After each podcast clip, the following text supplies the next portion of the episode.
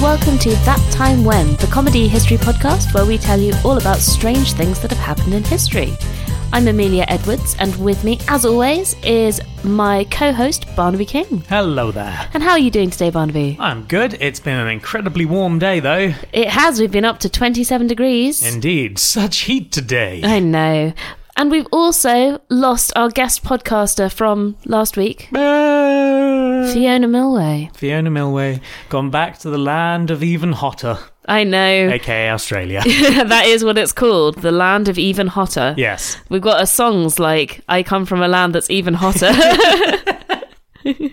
Anyways, so in her in her honor, I have got a couple of Australian stories for you today. A couple. Yes, we're going to start off with an episode X. Ah, excellent. It's been a while since we've had an episodette. And this episode I am going to tell you is about platypuses. Oh, nice. I like Traditional platypuses. Australian animal. Yeah. they're Apparently cute. very hard to keep in zoos. That makes sense. I'm sure they're really just used to one sort of climate. Like they're very specific, apparently. Yeah. I mean, when I was in Australia back when I was a kid, I went to Australia Zoo, which was the zoo that was owned by Steve Irwin, Oh, awesome. and he was there Oh, wow. and did a talk where they mentioned the fact that they couldn't keep platypuses at Australia Zoo because it's too hard to keep platypuses. Um, Amazing. even in Australia. Why are they so fussy? I don't know. It's something about the water temperature or something, but they're very particular. Right. Talking about which, though, um, there was an instance of a very particularly fussy platypus Right. at the Bronx Zoo in the 1950s Oh, outside of Australia. outside of Australia. oh, I didn't realise there were platypuses in zoos outside of Australia. I'm not sure there are. oh, okay. oh, no. I'm suddenly very worried about this story. Oh no, it's a cute story. So, on Friday, the 6th of November 1953, David Flier received a cable from America. Okay. No babies this year, there's always next year, signed Penelope. The whole of America, no babies. Well, this followed almost five months of anxious waiting and an exchange of telegrams between Mr. Flay, I think that's how you pronounce his name, and the Bronx Zoo, Okay. uh, because Penelope the platypus was pregnant, Oh, okay. or so they thought. Oh, okay. But now there aren't any babies. Right. Okay. So, is this just a really sad story about platypus miscarriage or something? Well, this is what Mr. Flea said. He said to the Courier Mail in Brisbane that he had no doubt that Penelope had hatched young. Oh, okay. He said, Something apparently went wrong. It is a Right. great disappointment. Charts I have received from America are identical with those kept in our successful breeding in Victoria in 1943. Okay. And he says, naturally, we can't even guess what went wrong, but I feel sure that remains of young or eggshells would be found if her earth bank was carefully sifted. Okay, I'm getting a bit confused here. So, right. So, we got a platypus in Yep. the Bronx Zoo, Yep. which was apparently pregnant. Yes. And there are no babies. There are no babies. and they're dredging some earth. Well, this guy reckons that so platypus keep their burrows in like earth banks on the sides of rivers. Right, I see. Okay. And he reckons that if they got one of those garden sieves and went through her whole earth bank, Oh, then they no. would find proof of babies. Oh no, they're going to tear our home apart looking for children to take away. Well, the thing is, they had already torn her home apart. Oh, okay. Um, there are some wonderful lines in this Courier Mail article, though. Yeah. Because this is Mr. Flier, the Australian, seems to be quite, you know, kind to Penelope. He says, I'm certain she was pregnant. Meanwhile, the New Yorkers are not as kind. Oh. They said, so. In this article, it says officials at New York's Bronx Zoo slumped dejectedly in their chairs at lunchtime yesterday and said they had been duped by Penelope. Oh. She's a okay. faker, they said, and they accused her of posing as an expectant mother just to lead a life of luxury on double rations. oh my god. Yes, that's amazing. Is that what she's done? Almost definitely that's what she's done. Amazing. Oh, Penelope. So eh, what happened was that they had been thinking for a while that Penelope had had babies. Right. Um, apparently, she took some eucalyptus leaves and things into her burrow, and that's what they nest in. Oh, okay. And then she also stayed inside the burrow for a while and then came out and ate a really big meal. Amazing. So they were like, that looks like an expectant mother or a mother who's just had little baby platypuses. Or a platypus that just had a real big nap and is now hungry. I think that might be what happened. um, so then there was going to be a cold snap.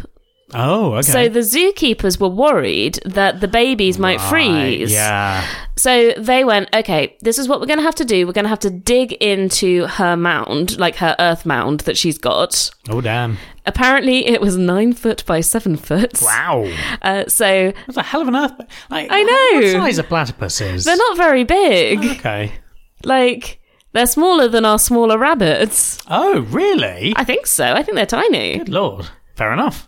Um, I, in my head, they're always big, but I'm like going. I'm going to look up the size of platypuses now. Give me Fair a enough. second.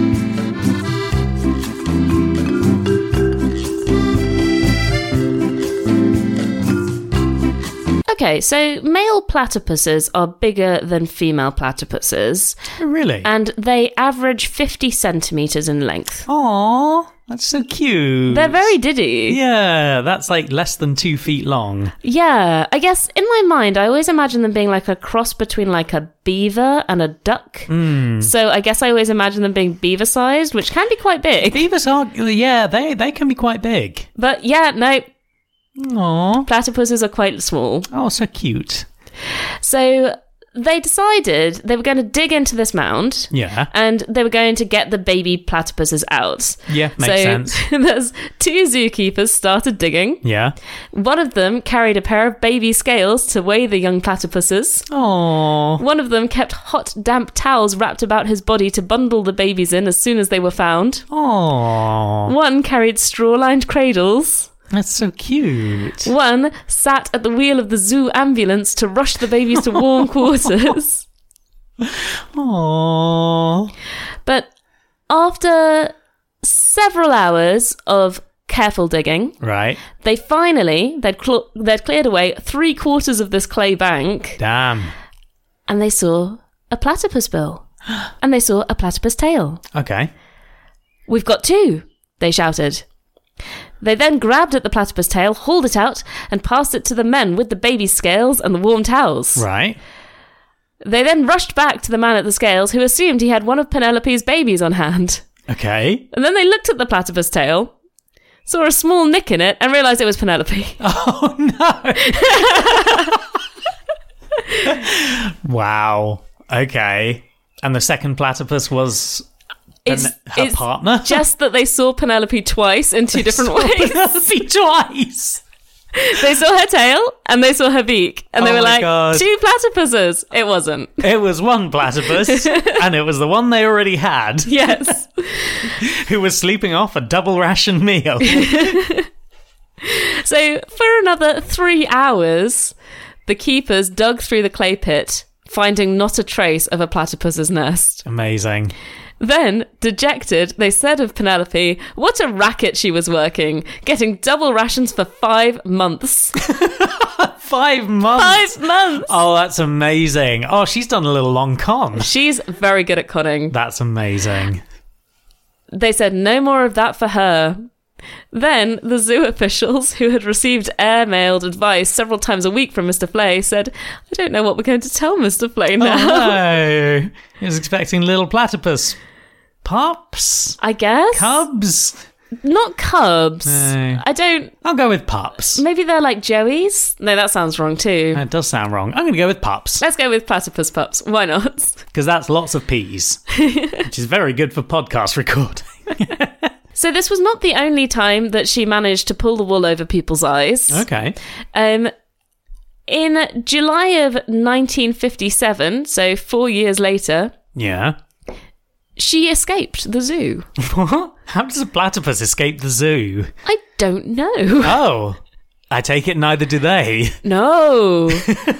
Um, the New York Times said that she was believed to have scrambled out of her burrow and escaped over a wire fence in resisting the advances of her mate, Cecil. Oh, amazing. Cecil's not having a good time. He's not a father either, Oh, poor Cecil. and she has managed to escape.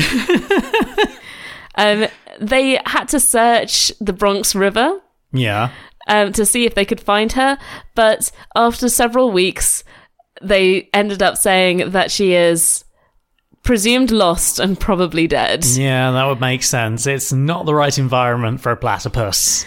But Time magazine continued this sort of American thing of being mean to this platypus. Oh, no. They wrote that she was one of those saucy females who like to keep a male on a string. Amazing. Oh, fantastic. Snaps for Penelope. and now, onto our main story. But first, a word from our sponsor. I like doing that. no, I do too, to be fair. Okay, so Barnaby, imagine it's the 17th of December, 1967. Okay. 10 years after Penelope the platypus escaped from the Bronx Zoo. But that's not important to the story. Ah, can you imagine? It was 10 years ago that that platypus escaped from the zoo, and the moon landing will be in two years. What a time to be Uh, alive. Amazing. So, Harold Holt, the Prime Minister of Australia, is in Portsea, Victoria, Right. on his summer holidays. Okay, He's got a beach house there. He likes to hang out there a lot. fair enough. So, on this particular day, he pops to the shop to buy the weekend newspaper, insect repellent, and peanuts. Sorry. Oh, he's having a good time. I, I love that I have those details. it's nice doing recentish history sometimes. Rocking that party. Hell yeah, boys, you know the party don't start until the insect repellent and peanuts turn up. One of the headlines in The Australian on this particular day was Prime Minister advised to swim less. Right. This is going to be important later. Okay. Apparently, his personal physician had warned him not to overexert himself and to avoid swimming and tennis. Okay, is this because his partying lifestyle is too hard now? Yeah, he eats way too many peanuts. Yeah. And snorts way too much insect repellent. Oh, God. Well, no, Harold was planning to have a lovely day. Okay. He was going to have a trip to Point Nepean to see the circumnavigator Alex Rose pass through the Rip into Port Phillip Bay. Okay. Then he was going to have a barbecue lunch Of course. and an afternoon spearfishing trip. Of course. Of course. Mm. Yeah, makes sense. However, this lovely day was going to end in disaster. Dun dun dun. Now, he went to Point Nepean, and I hope I'm pronouncing it right, with a You name. are not. It is pronounced Nepier. He went with a neighbour of his whose name was Marjorie Gillespie. okay. He'd been having an affair with Marjorie. Oh. Ooh. I know. saucy. Like, I, I think maybe he parties harder than the insect repellent and peanuts give us um, give us reference to. Anyway, they, he went with her and her daughter and a couple of friends of theirs. But they couldn't see Rose's yacht very clearly as it went through the strait. Okay. So they decided to leave. And on the way back to Portsea, he decided to completely ignore his doctor's advice and he suggested that they stop at Cheviot Beach for a swim. Right. They're like, "M- but you don't have your trunks with you. And he's like, it's okay. I have the newspaper. and the insect repellent will form a seal. The peanuts are just for a light snack. None of them have any reference to the story. I just thought it was funny that that detail. It's not just in the books or anything. It's on the Wikipedia page. Oh, wow, amazing. Why is it there? Don't know. That's why I'm trying to weave it into the story. so apparently he knew Cheviot Beach well. In 1960, he had even salvaged a porthole from the SS Cheviot, which was a shipwreck that happened in that bay. Oh, cool. So he didn't hesitate to enter the water. Right.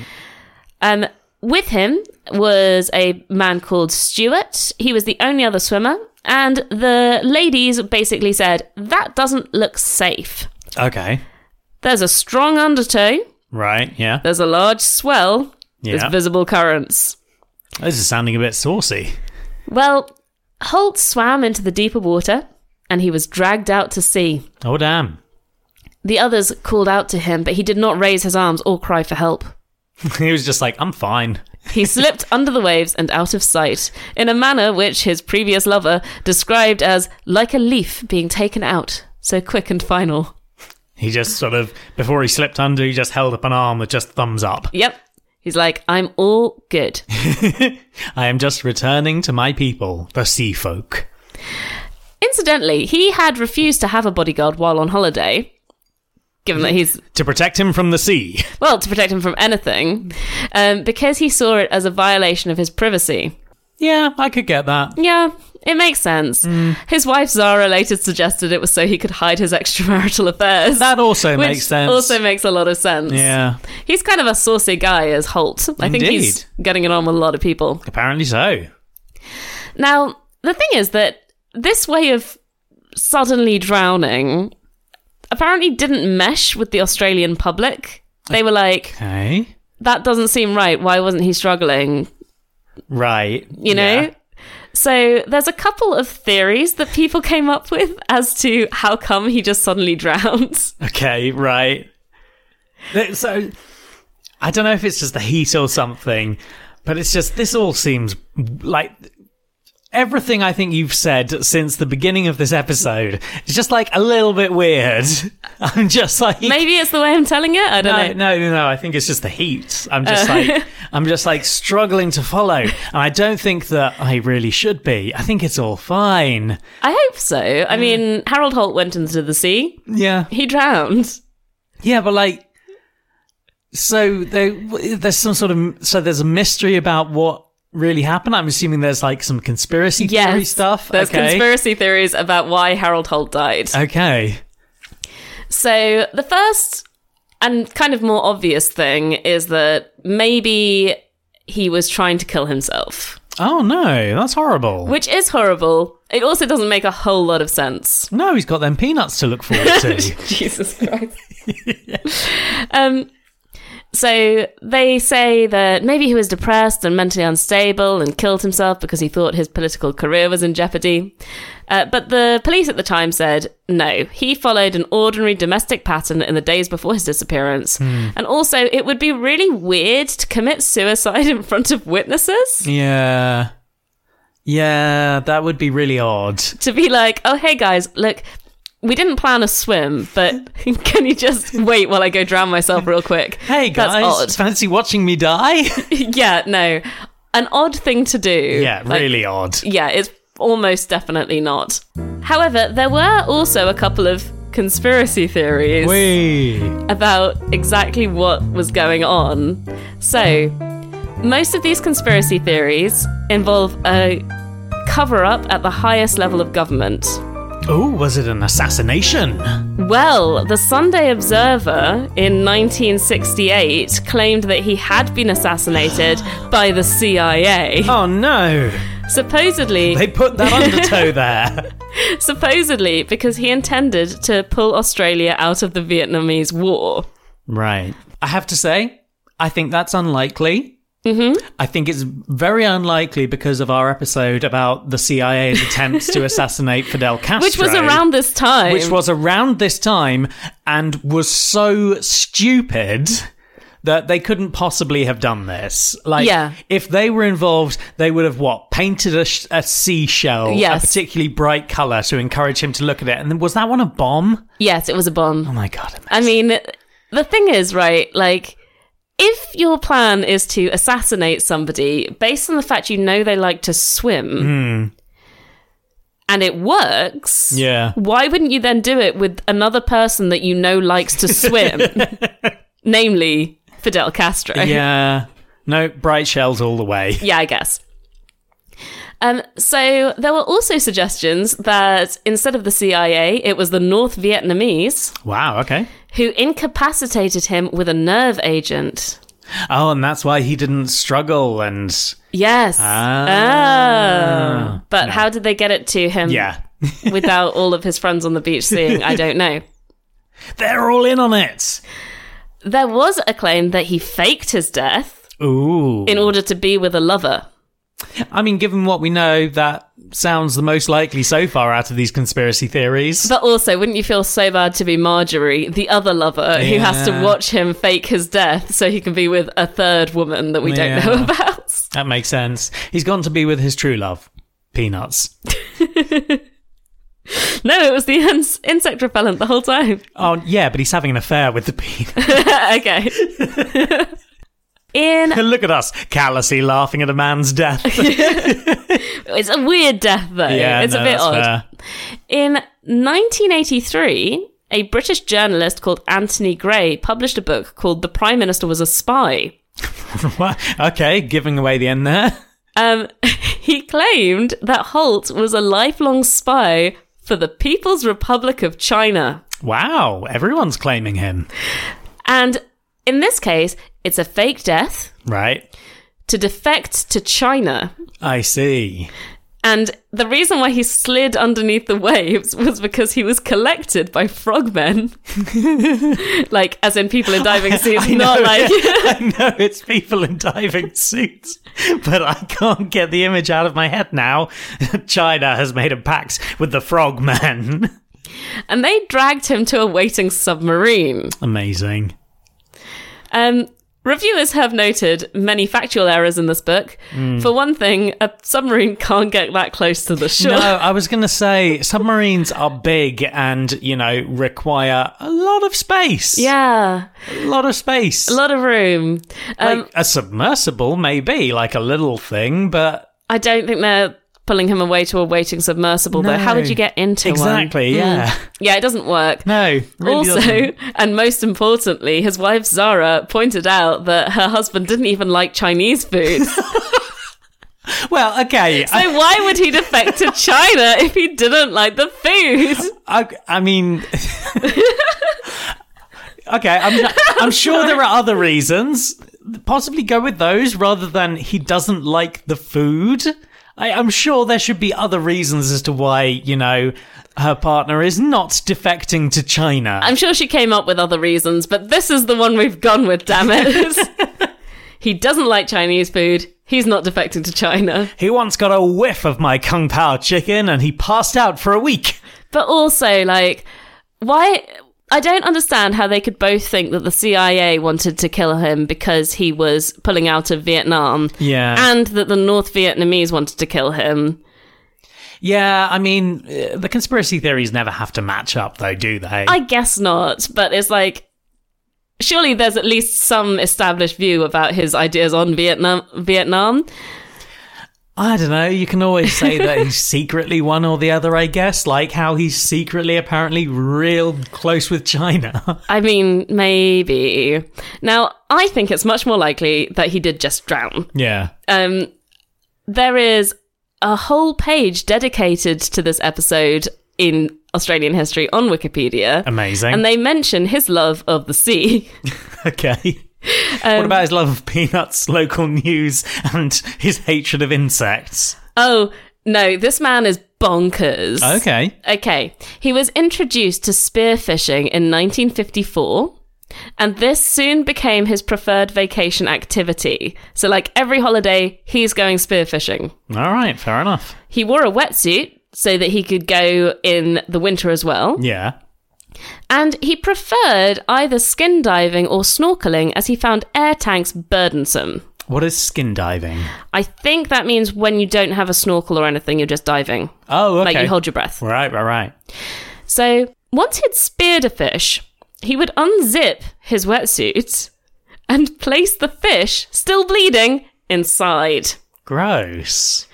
Because how else are you going to keep all of your fish, I guess? I mean, could you not take like a net with you? You'd think so. I also worry about shark attacks. Yeah. And also, unzipping the wetsuit feels like it kind of robs the purpose of the wetsuit. Well, you get water in your wetsuit. It is just to keep it warm. No, fair enough. Um, but yeah, it, it sounds so gross. Yeah. Imagine having a wetsuit full of bloody fish. Yeah. Ugh. Uh, Gross.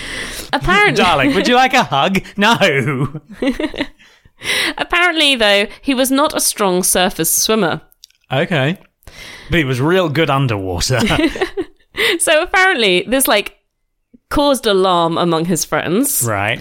So several of his friends confronted him about the dangers of spearfishing. Yep. including his press secretary. And he responded to the press secretary Look, Tony, what are the odds of a prime minister being drowned or taken by a shark? considerably heightened by you. Pretty high, as it turns out. Yeah, I mean, I'm not sure how many prime ministers Australia has had, but it can't be that many when you think about the odds of a prime minister being drowned. Yeah. He'd also previously had a close call while diving at the same beach. Wow. Okay. This was on the 20th of May 1967, Yeah. and he had to get pulled ashore by his diving companions. He remained conscious, but turned purple Oh. and vomited a large amount of seawater. Oh God, that's gross. Um, he attributed this accident to a leaky snorkel Right. and said, That's the closest I've ever been to drowning in my life. I want to go again. He's very good at um, saying ironic things. yeah. A few months later, on the 5th of August, he went spearfishing at Dunk Island on the Great Barrier Reef. Dunk Island. Dunk Island. Why is it called that? Oh, God, I don't know. Let me have a look.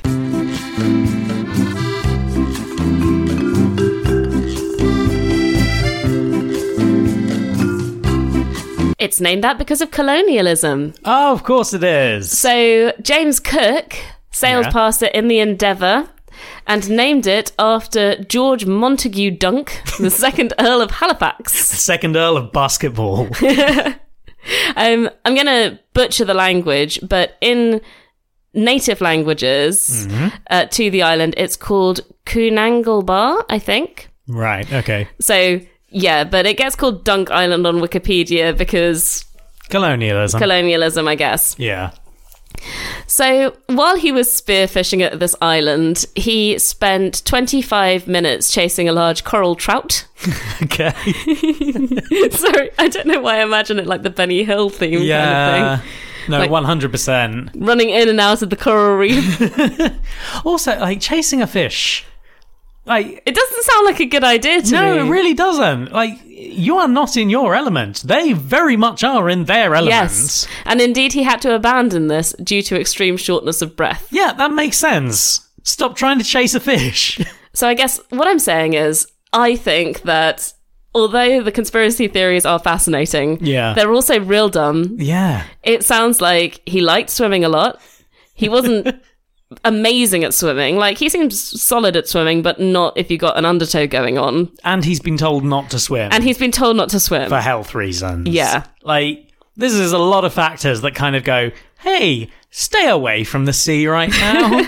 But I have to go for a swim before I go spearfishing later in the afternoon. have to acclimatise to the sea so that I can chase a trout for nearly half an hour. I love chasing trout for half an hour. So I thought I'd also tell you about some of the memorials to him. Amazing. Because some of them are incredible. Okay. Uh, one thing that happened was they have bolted a commemorative plaque to him on a reef Right. at Cheviot Bay. Oh wow. It's about 15 meters underwater. Of course it is. They also put some monuments to him on the cliff above the beach Amazing, yeah. and at the Melbourne Gu- General Cemetery. Uh, this one says, he loved the sea. And he has returned to the sea. Um, in September of 1968, a naval communications station in Western Australia was renamed in his honour. Oh, I thought you were going to say they picked up word from him. he was still out at sea all that time. He was with his lover. She was a mermaid. Of course, there we go. Yes. That's much more plausible than he goes and defects to China. I mean, mermaids presumably eat fish, right? Whereas the Chinese eat uh, Chinese food, and he's not into that. no, he's definitely not. but he likes fish. He does like fish, and yeah, mermaids definitely going to do that unless they're like I don't know. Vegetarians? Yeah, maybe they maybe they like lick algae off rocks or something. Oh god. Oh god, I've just had a horrible image of a mermaid, but with like those sieve mouths that whales have to Yes. get plankton. Yeah. it's a hideous image. That's horrible. I think let's imagine them more like seals. I think they hunt for fish. Uh, yeah, cool. I also think that they're very fat and blubbery. yeah, There's no way anyone as skinny as the current Little Mermaid is a mermaid.